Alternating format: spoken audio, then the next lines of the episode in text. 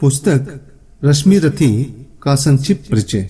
रश्मि रथी, जिसका अर्थ सूर्य की सारथी है, हिंदी के महान कवि रामधारी सिंह दिनकर द्वारा रचित प्रसिद्ध खंड काव्य है। ये उन्नीस में प्रकाशित हुआ था। इसमें कुल सात सर्ग हैं, जिसमें करण के चरित्र के सभी पक्षों को सजीव चित्रण किया गया है। रश्मि रथी में दिनकर ने करण के माँ भारतीय कथानक से ऊपर उठकर उसे नैतिकता और वफादारी की नई भूमि पर खड़ा कर उसे गौरव से विभूषित कर दिया है। रश्मि रथी में दिनकर ने सारे सामाजिक और पारिवारिक संबंधों को नए सिरे से जांचा है। चाहे गुरु शिष्य संबंध के बहाने हो, चाहे अविवाहित मातृत्व और विवाहित मातृत्व के बहाने हो चाहे धर्म के बहाने हो चाहे छल प्रपंच के बहाने। हो भारतीय संस्कृति अकल्पनीय विशाल और अद्भुत है। ये आज से नहीं प्राचीन आदि काल से चली आ रही संस्कृति का लोहा पूरे विश्व ने माना है। पर जातिवाद भारतीय संस्कृति पर एक कलंक के रूप में उभरा है। इसी कलंक को धोने की कोशिश रामधारी सिंह दिनकर जी ने अपने खंड काव्य रश्मि रथी में किया है। करण के माध्यम से महाभारत के आदि युग में हमें जातिवाद और घृणा का स्रोत करण के माध्यम के रूप दिखाई देता है। अनेकों बार उसे अन्याय और घृणा का सामना करना पड़ता है।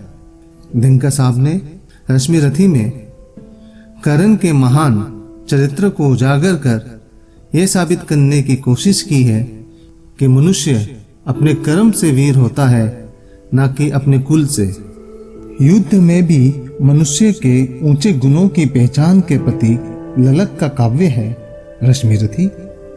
रश्मि रथी ये भी संदेश देता है कि जन्म अवेदता से कर्म की वेदता नष्ट नहीं होती।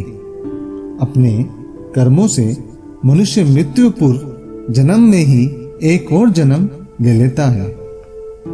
अतः मूल्यांकन योग्य मनुष्य का मूल्यांकन उसके वंश से नहीं, उसके आचरण और कर्म से ही किया जाना न्याय संगत है। रश्मि रथी में स्वयं करण के मुख से निकला है। मैं उनका आदर्श कहीं जो व्यथा ना खोल सकेंगे। मैं उनका आदर्श कहीं जो व्यथा ना खोल सकेंगे। पूछेगा जग, किंतु पिता का नाम ना बोल सकेंगे। जिनका निखिल विश्व में कोई कहीं ना अपना होगा, मन में लिए उमंग जिन्हें चीरकाल कल्पना होगा।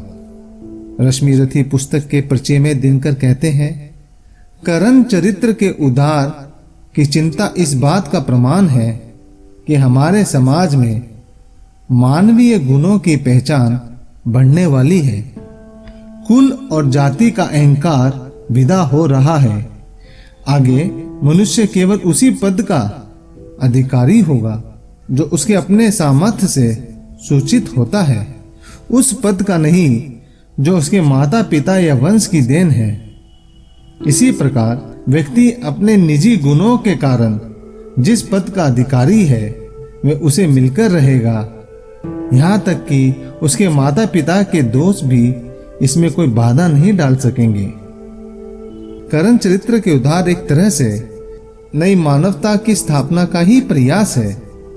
और मुझे संतोष है कि इस प्रयास में मैं अकेला नहीं, अपने अनेक सहयोगी सहधर्मियों के साथ हूँ।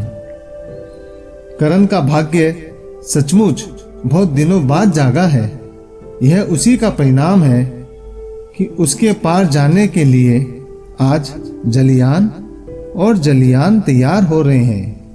जहाजों के इस बड़े बड़े बेड़े में मेरी ओर से एक छोटी सी डोंगी ही सही।